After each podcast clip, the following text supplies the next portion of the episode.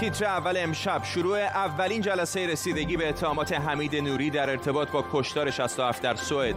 شاکیان پرونده تقاضای دریافت قرامت کردند. جزئیات جلسه اول تا لحظاتی دیگر از خبرنگارمان در شهر استکهلم و محل دادگاه. وزارت بهداشت ایران می‌گوید از یک ماه و نیم دیگر موارد ابتلا به کرونا و آمار مرگ و میر سعودی خواهد بود. سفر عبدالله عبدالله رئیس شورای مصالحه ملی افغانستان و زلمای خلیلزاد نماینده ویژه آمریکا برای صلح افغانستان به دوحه قطر همزمان با پیشروی های بیوقفه طالبان و ساعتی پیش لیونل مسی با قراردادی دو ساله با پاریس انجرمن وارد پاریس شد. به تیتر اول خوش آمدید.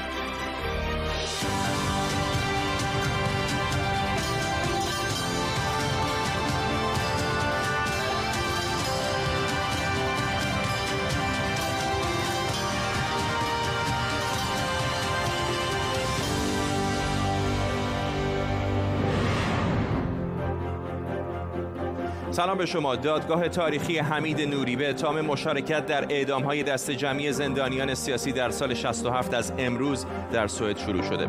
دادستان ها اتهام های او را قتل عمد و نقض فاحش قوانین بین المللی اعلام کردند. تصاویری که الان می‌بینید مربوط به امروز در مقابل این دادگاه در استکهلم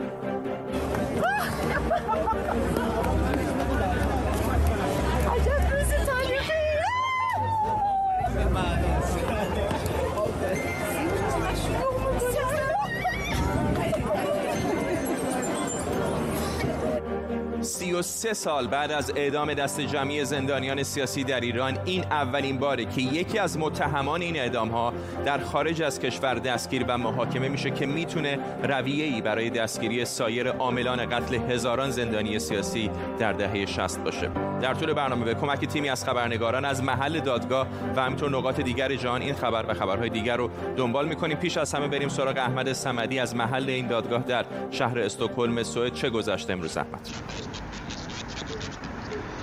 خب فرداد امروز واقعا همونطور که تو گفتی روز تاریخی بود. به هر لحاظ که بخوایم فکرشو بکنیم. به ویژه اینکه امروز به قدری جمعیت در هولوش این دادگاه تجمع کرده بود که حتی خود سوئدی ها هم تعجب کردن که چه اتفاقی افتاده. اما اون چیزی که میشه بهش اشاره کرد اینه که خب ساعت چهار حدود ساعت چهار بود که دادگاه تموم شد و چهارمین دورش در همین روز بود از در واقع اولین دادگاه حمید نوری که خب در طول دادگاه دادستان در حال قرائت کیفرخواست بود کیفرخواست هم در واقع یک موضوع تاریخی رو مطرح می‌کرد از سال 60 به بعد یعنی بعد از انقلاب سال 57 و سال 67 اتفاقاتی در اون سالها میفته و می‌رسن به اون در واقع عملیاتی که مجاهدین انجام دادن و و در حضور می‌رسیم به موضوع فتوای آیت الله خمینی و دادستان اونجا تاکید می‌کنه که بعد از این فتوا بود که در واقع اعدام های سال 67 شروع شد و حمید نوری هم در واقع از کسانی بودن که در اعدام های سال 67 نقش محوری و اساسی داشته و حتی دادستان تاکید می‌کنه که او جزو هیئت مرگ بوده و این خودش یک نکته جدیدی هستش. با این حال در واقع نکته که میشه بهش اشاره کرد این هستش که در واقع این دادگاه یک از این جهت هم تاریخی هستش که داره یکی از مقامات جمهوری اسلامی به خاطر آنچه که در داخل ایران انجام داده در یک کشور خارجی خارجی داره محاکمه میشه. ما پیش از این محاکمه مقامات ایرانی داشتیم در خارج از کشور مثل اسدالله اسدی یا دادگاه ترور شاپور بختیار یا حتی دادگاه میکنوس و چند دادگاه دیگه در برلین به خاطر جاسوسی. اما این موضوع فرق می‌کنه چون حمید نوری اقداماتی که انجام به داخل ایران مربوط میشه. با این حال حمید نوری باید تا ماه نوامبر فعلا شنونده باشه و تا اون موقع دادستان ها کیفرخواست رو قرائت می‌کنن و همچنین شاکیان و شاهدان که تعدادشون بیش از 160 نفر هستش. قرار هستش که بیان صحبت بکنن. هر کدوم براشون برنامه تعیین شده و حمید نوری از ماه نوامبر که در واقع میشه هفته 15 هم دادگاه قرار هستش که بیاد در ماه نوامبر چهار بار صحبت خواهد کرد و دو بار هم در ماه مارس که در واقع ماه اسفند ما میشه در اونجا قرار هستش که حمید نوری دو جلسه هم اونجا صحبت خواهد کرد و بعد از اون هم در ماه آوریل 89 مین جلسه دادگاه تموم میشه و دادگاه قرار هستش که به اتهامات او رسیدگی بکنه و این رو هم بهش اشاره بکنم که به حال این شاکیان فردا و پس فردا و در روزهای آینده هم در اینجا حضور خواهند داشت و این دادگاه در واقع با برنامه‌ای که تعیین کرده به برنامه خودش رو سر وقت هر روز ساعت حدود 9 آغاز خواهد کرد و ساعت 4 بعد از ظهر هم به پایان خواهد رسید. ممنونم از تو احمد سمری از محل دادگاه نوری با ما.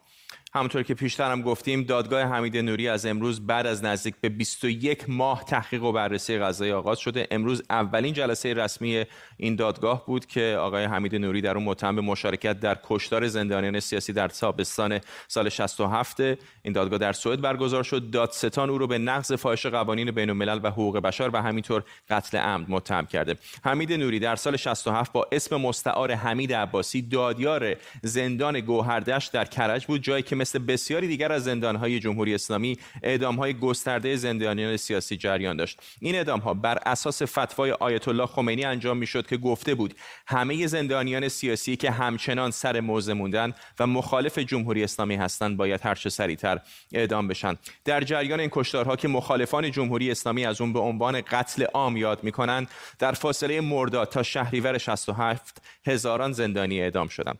هیئتی متشکل از نمایندگان وزارت قوه قضایی و دادستانی و همینطور مسئولان زندانها از زندانیان سیاسی فقط چند سوال میپرسیدند. در صورتی که زندانی به سوال جواب منفی می‌داد و به اصطلاح سر موضع مونده بود در فهرست اعدام قرار می‌گرفت و تقریبا بلافاصله اعدام می‌شد.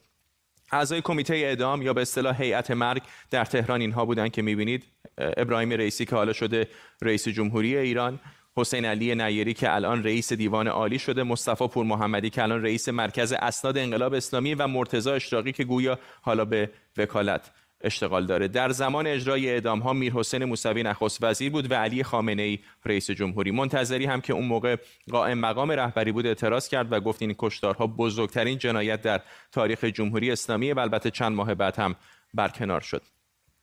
اکثر کسانی که اعدام شده بودند محاکمه شده بودند و حکم حبس گرفته بودند و در بعضی موارد حتی دوره محکومیتشون رو هم تموم کرده بودند اما هنوز در زندان باقی بودند اجساد قربانیان رو در گورهای دست جمعی در نقاط مختلف از جمله خاوران در نزدیک تهران دفن کردند و محل دفنشون رو هیچ وقت به خانواده ها اطلاع ندادند بازماندگان اعدام ها و خانواده های قربانیان در 33 سال گذشته بارها سعی کردند کسانی رو که درون اعدام ها دست داشتن تحت تعقیب قضایی قرار بدن ولی موفقیتی به دست نیاوردند تا اینکه یکی از بازماندگان با همکاری چند نفر از وکلا تونست حکم بازداشت نوری رو در سوئد بگیره و این متهم در 18 آبان سال 1398 در فرودگاه استکهلم بازداشت شد. دادستانی و قاضی دادگاه دلایل و مستندات قضایی برای تمدید بازداشت و سرانجام تفهیم اتهام و برگزاری دادگاه جنایی برای اون رو معتبر تشخیص دادن و بالاخره امروز هم اولین جلسه دادگاه برگزار شد.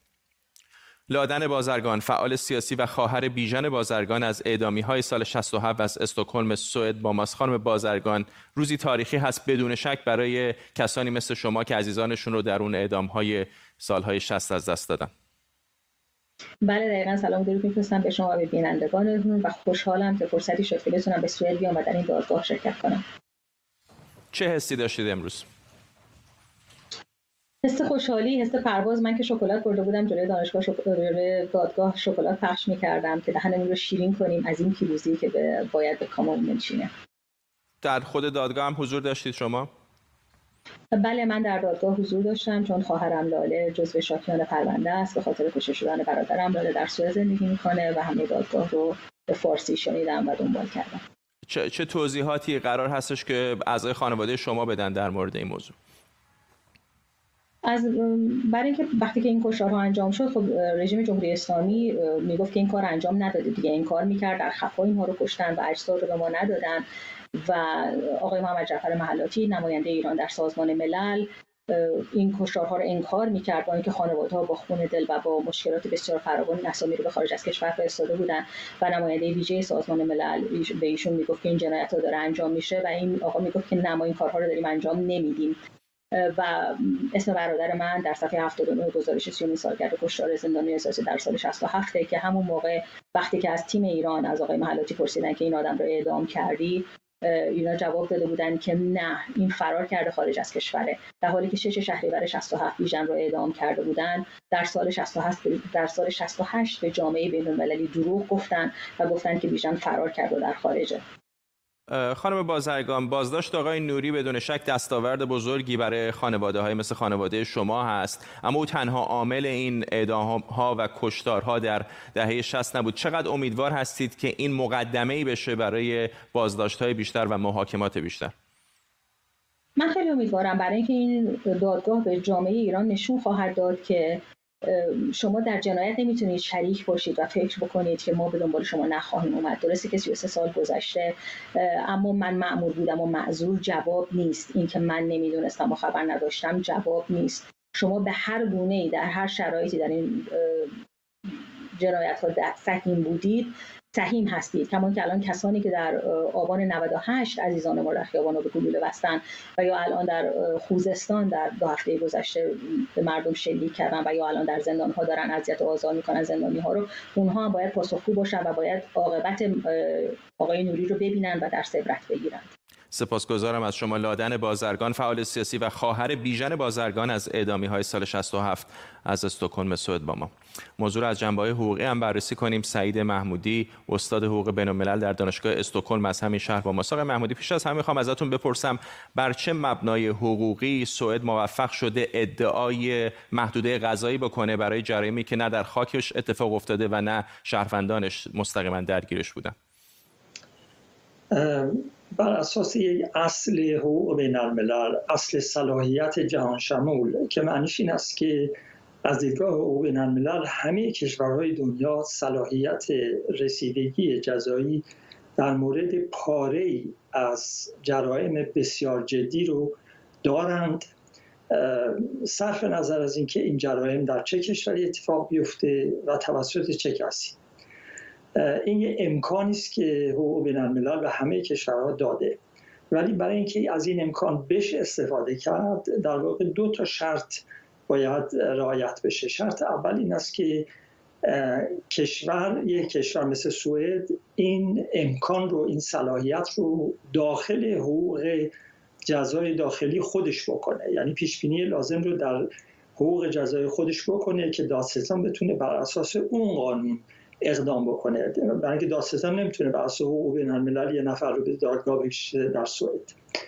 شرط دومش هم این است که اون شخصی که مزنون به ارتکاب یکی از این جرایم مهم بین المللی است شخصا در داخل خاک اون کشوری که می‌خواد اعمال صلاحیت بکنه حضور داشته باشه. یعنی نمیشه به صورت قیابی شخصی رو محاکمه کرد در یک کشوری. و هر دوی این شروط در مورد حمید نوری الان در واقع عملی بوده و اجرا شده. آقای محمودی کسان دیگری هم هستند که در این اعدام های سال 67 اسمشون برده شده. از جمله خود آقای رئیسی که الان رئیس جمهور ایران هم شده. اما خب خیلی هستند که میگن او از مسئولیت سیاسی و در سفرهای بین‌المللی دیپلماتیک برخوردار هست. اما موقعی که در دادگاه بین‌المللی مثلا پرونده عمر البشیر رو نگاه می‌کنیم می‌بینیم که بوده مواردی که مسئولیت سیاسی رهبران جهان رو نقض کردن. آیا در مورد این پرونده خاص هم میشه تصور کرد که اصلا همچین راهکاری وجود داشته باشه برای لغو مسئولیت سیاسی مقامات جمهوری؟ جمهوری اسلامی؟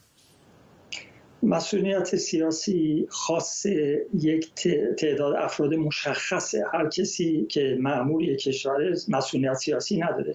حمید نوری اگر حتی الان هم در واقع در استخدام دولت ایران باشه مسئولیت خارج از ایران نداره. فقط رئیس کشور رئیس جمهور کشور وزیر خارجه کشور نخست وزیر کشور اینا هستن که مسئولیت دارن.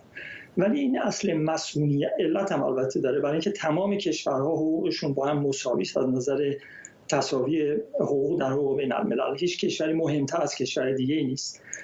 بنابراین مسئولیت بیمعنیه. ولی در مورد دادگاه های بین المللی این اصل رعایت نمیشه. یعنی دادگاه های بین المللی تمامشون در اساسنامهشون نوشته شده است که مسئولیت سیاسی رو نمیپذیرن و حتی یک رئیس جمهوری که در حال خدمته اگر یکی از اون جرایم مهم بین مرتکب بشه میشه در این دادگاه ها اونها رو تعقیبشون کرد. بنابراین در مورد مثلا آقای رئیسی که الان رئیس جمهوره تا زمانی که رئیس جمهوره از این مسئولیت برخورداره مگر اینکه بعد از خروج از در واقع مسئولیتی الان داره بخوان تعقیبش کنن ممنونم از شما. سعید محمودی استاد حقوق بین الملل در دانشگاه استکهلم از همین شهر با ما.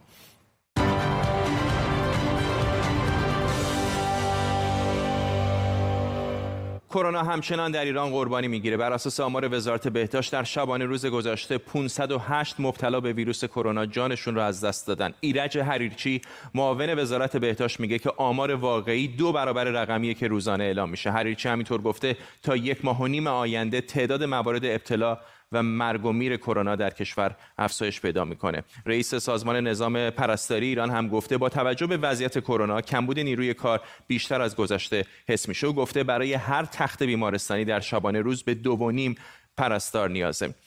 اینترن به دانشجویانی گفته میشه که حدود 18 ماه پایانی تحصیلش رو باید در بیمارستان کارورزی کنه اما وقتی درسش تموم شد دوره عملی و تکمیلی رو در بیمارستان میگذرونه که در طول این مدت بهش رزیدنت میگن.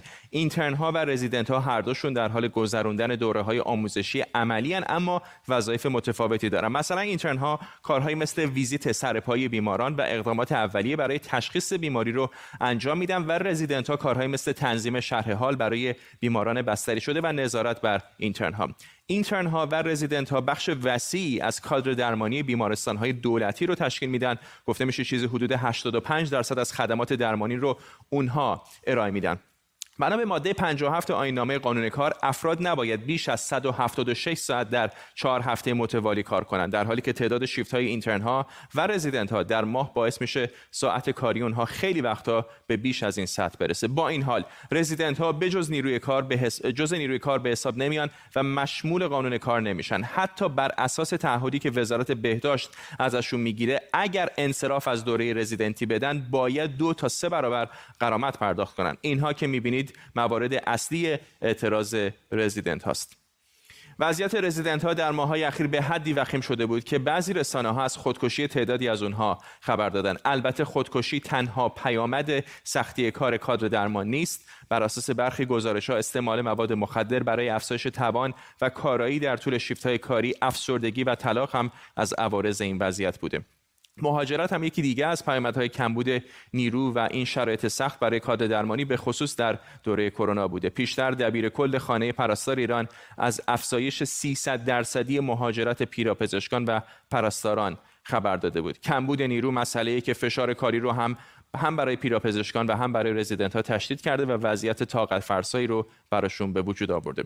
دکتر مازیار اشرفیان بناب معاون دانشکده پزشکی دانشگاه ساندرلند از همین شهر با ماست. آقای اشرفیان بناب این وضعیت بحران کرونا از یک سو این افزایشی که الان دارن حرف از این می‌زنن که در یک ماه و نیم آینده هم تعداد موارد ابتلا هم تعداد مرگ و میر افزایش پیدا می‌کنه. از سوی دیگر و الان این کمبود کادر درمانی که در خیلی از موارد گزارش شده دست به خودکشی حتی می‌زنن یک نگرانی جدی رو برای کادر پزشکی ایران به نظر میاد که به وجود آورده. بله سلام عرض می‌کنم خدمت شما و بینندگان محترم برنامه. بله وقتی ما در کشوری زندگی می‌کنیم که در اون سالی سی هزار طلبه وارد حوزه های علمیه در ایران میشن و چندین هزار حوزه علمیه که خارج از ایران دولت جمهوری اسلامی ایران هزینه هاشون رو میده. طلبه های خارجی وارد میشن تا دروس حوزوی بخونن.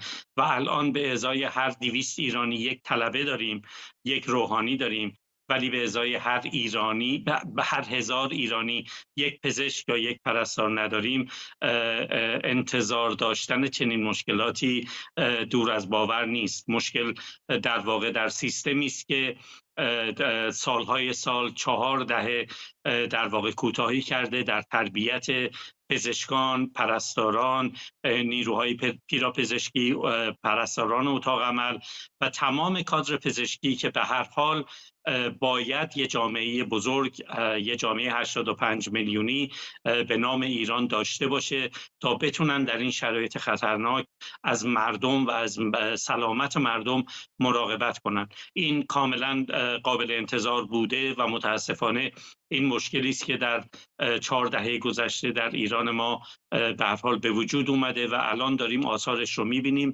و متاسفانه الان خیلی دیره که بخوایم کاری براش بکنیم یا بخوایم راه علاجی براش پیدا کنیم. ممنونم از شما دکتر مازیار اشرفیان بنا معاون دانشکده پزشکی دانشگاه ساندرلند. بالاخره بعد از هفته ها جنجال و اعتراض های گسترده ارائه گواهی سلامت در فرانسه برای قطار و رستوران الزامی و اجرایی شده. همینطور که در تصاویر می‌بینید پلیس محله به محله و کوچه به کوچه میاد سراغتون و ازتون گواهی سلامت می‌خواد که یا می‌تونه گواهی دریافت واکسن باشه یا تست منفی کرونا یا مدرکی که نشون بده تازگی از کرونا بهبود پیدا کردید. این سیاست در مورد گردشگرانی که برای دیدن فرانسه به این کشور سفر می‌کنن هم هست. به غیر از فرانسه ایتالیا هم ارائه چنین کارتی رو برای ورود به رستوران ها، میخانه ها و همینطور بعضی از اماکن هنری و تفریحی الزامی کرده.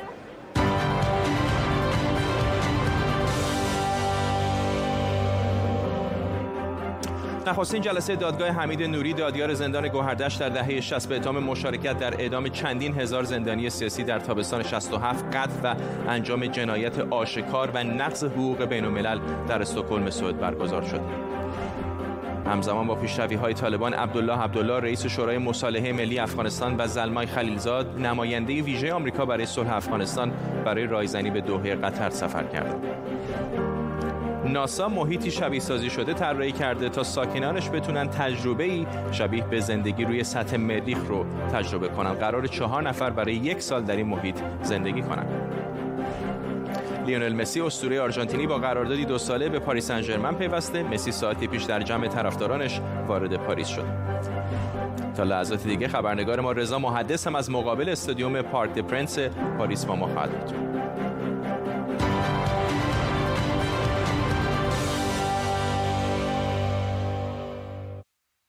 در خبری از افغانستان گفته شده طالبان در تازه ترین پیشروی هاش کنترل ولایت فراه رو هم از دست نیروهای دولتی خارج کرده. در تصاویری هم که به زودی می‌بینید حجم زیادی از سلاحها در یکی از پایگاه های پلیس به دست نیروهای طالبان افتاده.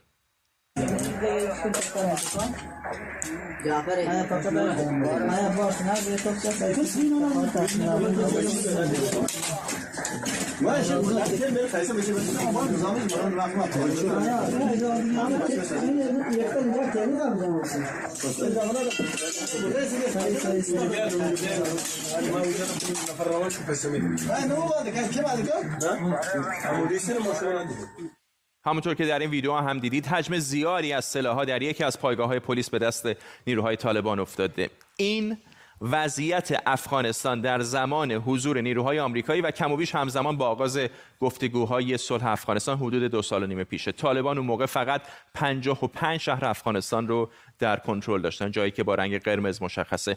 جو بایدن اواخر فروردین امسال اعلام کرد که زمان برای پایان دادن به طولانی ترین جنگ آمریکا و بازگشت سربازان کشور فرا رسیده. نقشه سمت چپ حضور طالبان در افغانستان همزمان با سخنرانی بایدن و نقشه سمت راستی حدود چهار ماه بعد از این سخنرانی بخشای قرمز همطور که گفتم در دست طالبانه بخشای خاکستری در دست دولت افغانستان و مناطقی که نارنجی حالا یا گلبهی هر جور که بخواید این رنگ رو توصیف بکنید می‌بینید مناطق مورد مناقش است. این هم نقشه 48 ساعت گذشته است که گسترده تر شدن حضور طالبان رو در افغانستان نشون میده.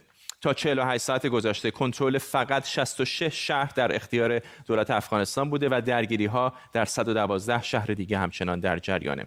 در این نقشه هم شاهد حضور نیروهای طالبان پشت دروازه های چندین ولایت هستید از جمله ولایت بدخشان و بلخ در شمال افغانستان که الان در حال درگیری با نیروهای دولتی هن. طالبان در حال حاضر داره به این چند ولایت حمله می‌کنه تا اونها را از کنترل نیروهای دولتی افغانستان خارج کنه. مثلا ولایت فراه در شمال ولایت نیمروز ببخشید در شمال ولایت نیمروز در غرب افغانستان در غرب افغانستان تا همین چند ساعت پیش نارنجی بودن و نهایتا طالبان اون رو از کنترل نیروهای دولتی افغانستان خارج کردند همکارانم تاج الدین سروش اینجا در استودیو با ماست و جواد همدانی هم از اسلام آباد پاکستان به ما خواهد پیوست. اول از همه با تاج شروع بکنم و تازه ترین وضعیت در افغانستان. خب فرداد آنطوری که خودت در نقشه نشان می‌دادی نقشه افغانستان هر لحظه یعنی بسیار به سرعت دارد تغییر می‌خوره. اما این تغییر خوردن به معنای نیست که پایان عمر دولت افغانستان باشه و آغاز دولت طالبان. تغییرات آمده درست است ولی بعضی جایا ما داریم که مثلا ولایت نیمروز و فراد دو ولایت همجوار در غرب افغانستان و هم مرز با ایران. بدون یک درگیری به طالبان واگذار شده و هیچ نوع درگیری در اونجا صورت نگرفته. در شمال افغانستان وقتی سر پول می‌بینیم بدون درگیری با طالبان واگذار شده. قندوز یک درگیری چند ساعته صورت گرفت ولی بالاخره مجبور شدن به طالبان واگذار بکنن. تخار همچنین وقتی می‌بینیم در ماسیری چندین روزه بود و مجبور شدن که به طالبان واگذار شود. و امروز مثلا در 24 ساعت گذشته و همین الان که ما دارم حرف می‌زنم در بغلان جنگ شدید است. ما طالبان در دروازه های شهر رسیدن و دروازه شهر پل خمری جنگ شدت جریان داره. تلفات در دو طرف داره. معلوماتی که آخرین معلوماتی که به دست ما رسیده ای است که طالبان هم تلفات داره و نیروهای امنیتی افغانستان هم. یعنی همچین تصویری به نظر میاد که بجز کابل هیچ جای دیگری در افغانستان کم و بیش مسئول نیست. بجز کابل پنشیر و یک جای محدود دیگه مثل بامیان امن است ولی جاهای دیگه درگیری وجود دارد. طالبان به صورت گسترده وجود دارن حضور دارن و دولت هم حضور داره هر دو طرف حضور داره اما آنچه که در این اواخر آمده ارزیابی ها ای است که وقتی نیروهای آمریکایی از افغانستان بیرون شدن دولت در یک حالت غیر مترقبه قرار گرفت. و این حالت غیر مترقبه سبب شد که طالبا پیشروی بکنن و نفوذ بکنن و ولایت های زیادی را بگیرن و آنطوری که حالا می‌بینیم. خب همزمان با این آقای عبدالله به دوحه رفته و قطر رفته و این گفتگوهایی که به باور بسیاری نو هیچ نوع پیامدی نخواهد داشت و هیچ نوع دستاوردی نخواهد داشت. به دلیل از که مردم میگن که گفتگوهای صلح افغانستان مرده. چرا که این دوهر الان گفتی می‌دونم که زلمای خلیلزاده از سمت آمریکایی رفته ولی از سمت طالبان هم آیا کسی حضور داره؟ می‌دونیم. از سمت طالبان هیئتی که در دوحه قرار دارن اونا هستن حضور دارن. اونجا دیدارهای صورت گرفته امروز میان هیئت افغانستان و طالبان. اما چیزی ما نمی‌دونیم از جزئیات دیدار ولی پیش بینی ها است که نتیجه قابل ملاحظه نخواهد داشت. اشاره کردم جواد همدانی خبرنگار دیگر ما هم از اسلام آباد تا پاکستان با ماست. جواد می‌دونم انتقادهای زیادی هم به نقش پاکستان بوده در روزهای گذشته. یک هشتگی هم هست در شبکه های اجتماعی به خصوص بین افغان ها داغ شده با عنوان ترجمه فارسی چیزی شبیه به اینکه پاکستان رو تحریم بکنید. بله همینطور هم اشاره کردید اگه بخوایم از آخرین تحولات صحبت کنیم جان کربی سخنگوی وزارت در واقع دفاع آمریکا. همین دیروز یک حرف مشابه این رو زده که خودت بهش اشاره کردی و گفته که پناهگاه های طالبان که در داخل خاک پاکستان هست این پناهگاه ها در واقع باعث شده که افغانستان ناامن بشه یا بی ثباتی در افغانستان به وجود بیاد. حرفی هرگز حرف جدیدی نیست بیشتر هم حرف مشابه این زده شده. کریس الکساندر یکی از دیپلمات های در واقع کانادا در افغانستان هم اخیرا در توییتر خود یک عکسی رو منتشر کرده که نشون میده که تعدادی از طالبان در قسمت مرزی پاکستان نزدیک افغانستان اونجا حضور دارن و منتظرن که وارد در واقع خاک افغانستان بشن. اما در اسلام آباد مقامات به هیچ وجه حاضر نیستن که این اتهامات رو بپذیرن و آنها فکر می‌کنن که منشأ اصلی این بی‌ثباتی و ناامنی در داخل افغانستان هست و این در واقع عدم توان نیروهای های امنیتی افغانستان است که این ولسوالی ها و ولایت های افغانستان یکی پس از دیگری به دست افغان در به دست طالبان داره سقوط می‌کنه. موید یوسف در واقع یکی از مشاور امنیت ملی پاکستان دیروز با تعدادی از خبرنگاران خارجی صحبت می‌کرد و گفت که آمریکا یک تریلیون دلار را هزینه کرده در افغانستان برای اینکه آموزش بده به نیروهای افغانستان و همچنین آنها رو مجهز بکنه. اما این نیروهای افغان الان بدون کوچکترین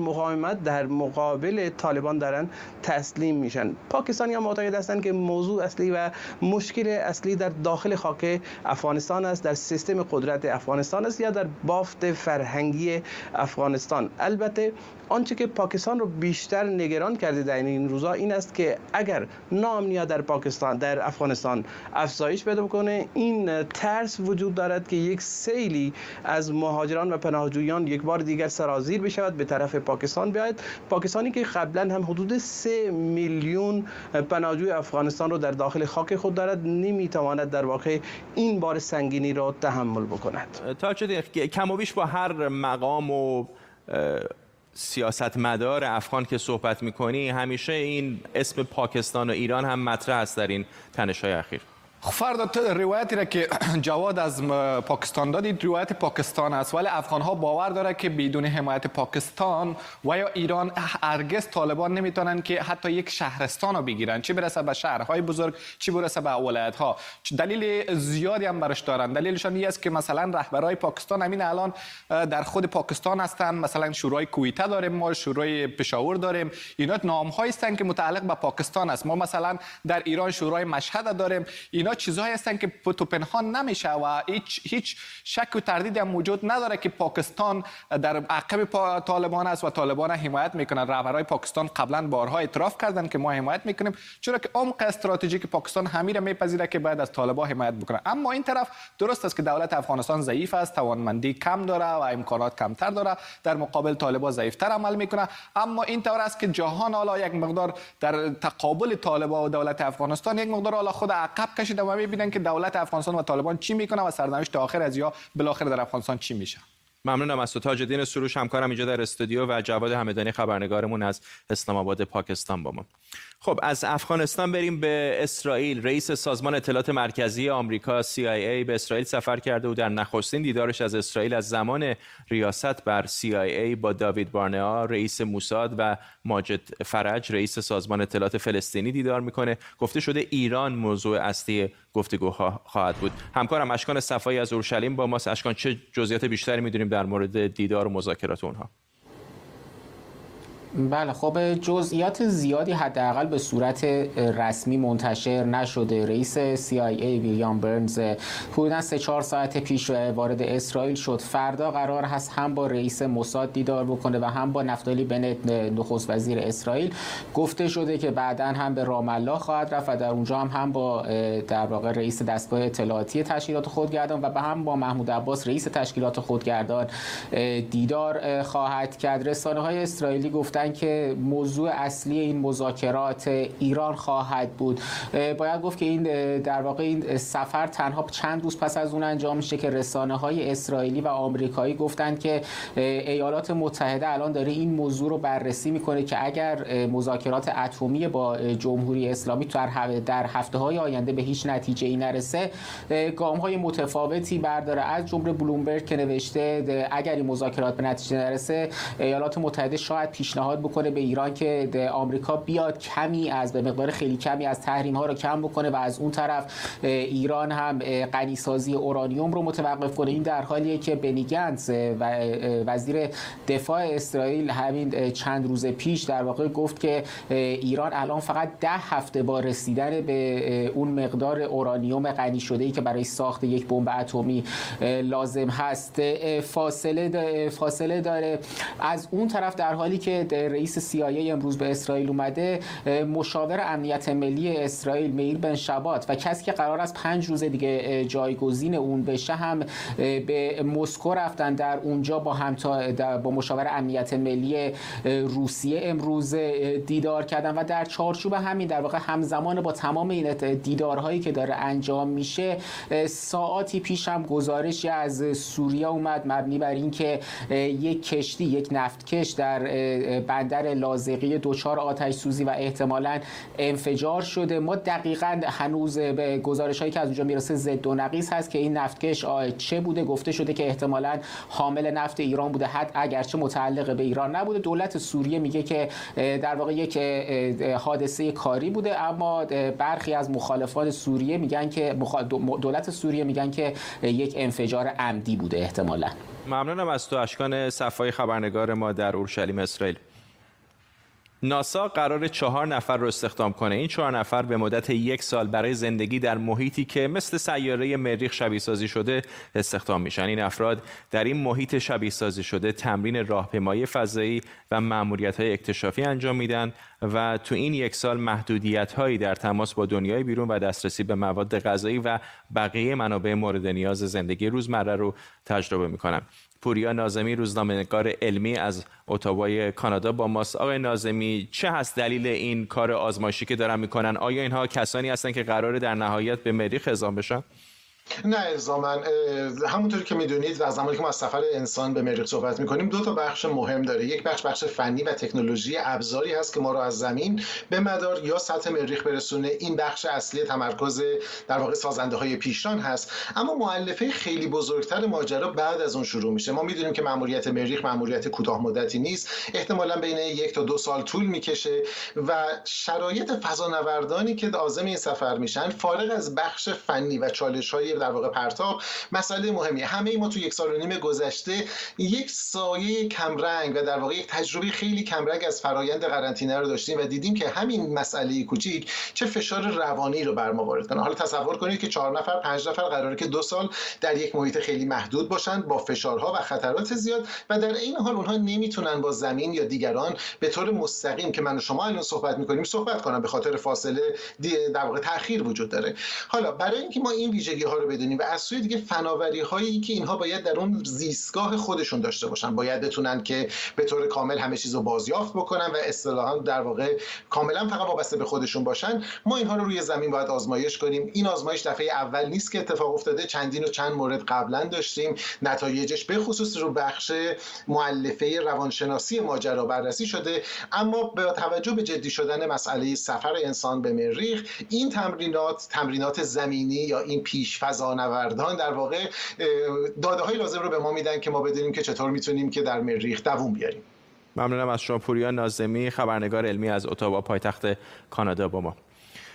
تصاویر زنده داریم از نشست مجازی وکلای فرماندار نیویورک در مورد اتهامات جنسی علیه او. خود آقای اندرو کوما الان داره صحبت می‌کنه. احتمالا در جریان هستید که فرماندار نیویورک توسط دست کم 11 زن متهم شده که آزار جنسی داده. اونها رو فرماندار نیویورک همچنان این اتهام ها رو رد می‌کنه. فشارها بر او برای استعفا رو به افزایش هست. حتی کاخ سفید هم از او خواسته که از این سمت استعفا بده. دیروز هم یکی از کسانی که مدعی هست آزار جنسی دیده از فرماندار نیویورک در برنامه This Morning CBS برای اولین بار خودشو نشون نشون داد و گفت که فرماندار نیویورک در زمانی که او برای کار به ویلای او رفته بود به ویلای فرماندار نیویورک رفته بود به صورت غیر لازم با او تماس برقرار کرده به او دست زده و تماس جنسی برقرار کرده. فرماندار نیویورک در کنفرانس مطبوعاتی که الان داره بیشتر این ادعاها رو رد کرده ولی همچنان معتقده که اتهامات علیه او سیاسی هست. هرچند که غیر مستقیم از بعضی از کسانی که علیه او ادعاهای مطرح کردن عذرخواهی کرده اما گفته قصد نداره فعلا استعفا بکنه. این در حالی هستش که فشارها هم از بیرون حزب دموکرات هم از داخل حزب دموکرات بر اندرو کوما فرماندار نیویورک در حال افزایش است. همونطور که بهتون گفتم جو بایدن رئیس جمهوری آمریکا هم هم پیش از شروع تحقیقات در مورد اتهامات جنسی علیه او گفته بود که او باید استعفا بده و الان هم که تحقیقات به نتیجه رسیده از او خواسته که از سمت فرمانداری نیویورک استعفا بده.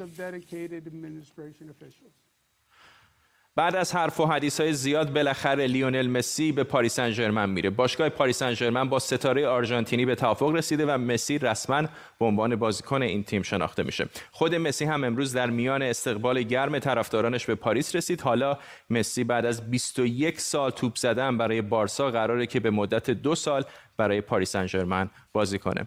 همکارم رضا محدث از مقابل ورزشگاه پاریس سن از شهر پاریس با ماست. رضا معمولا پاریس سن تیم دوم من بود توی فیفا. اول یوونتوس بود بعد پاریس سن ولی الان دیگه با اومدن لیونل مسی می‌دونم که تیم اولم رو باید تغییر بدم به پاریس سن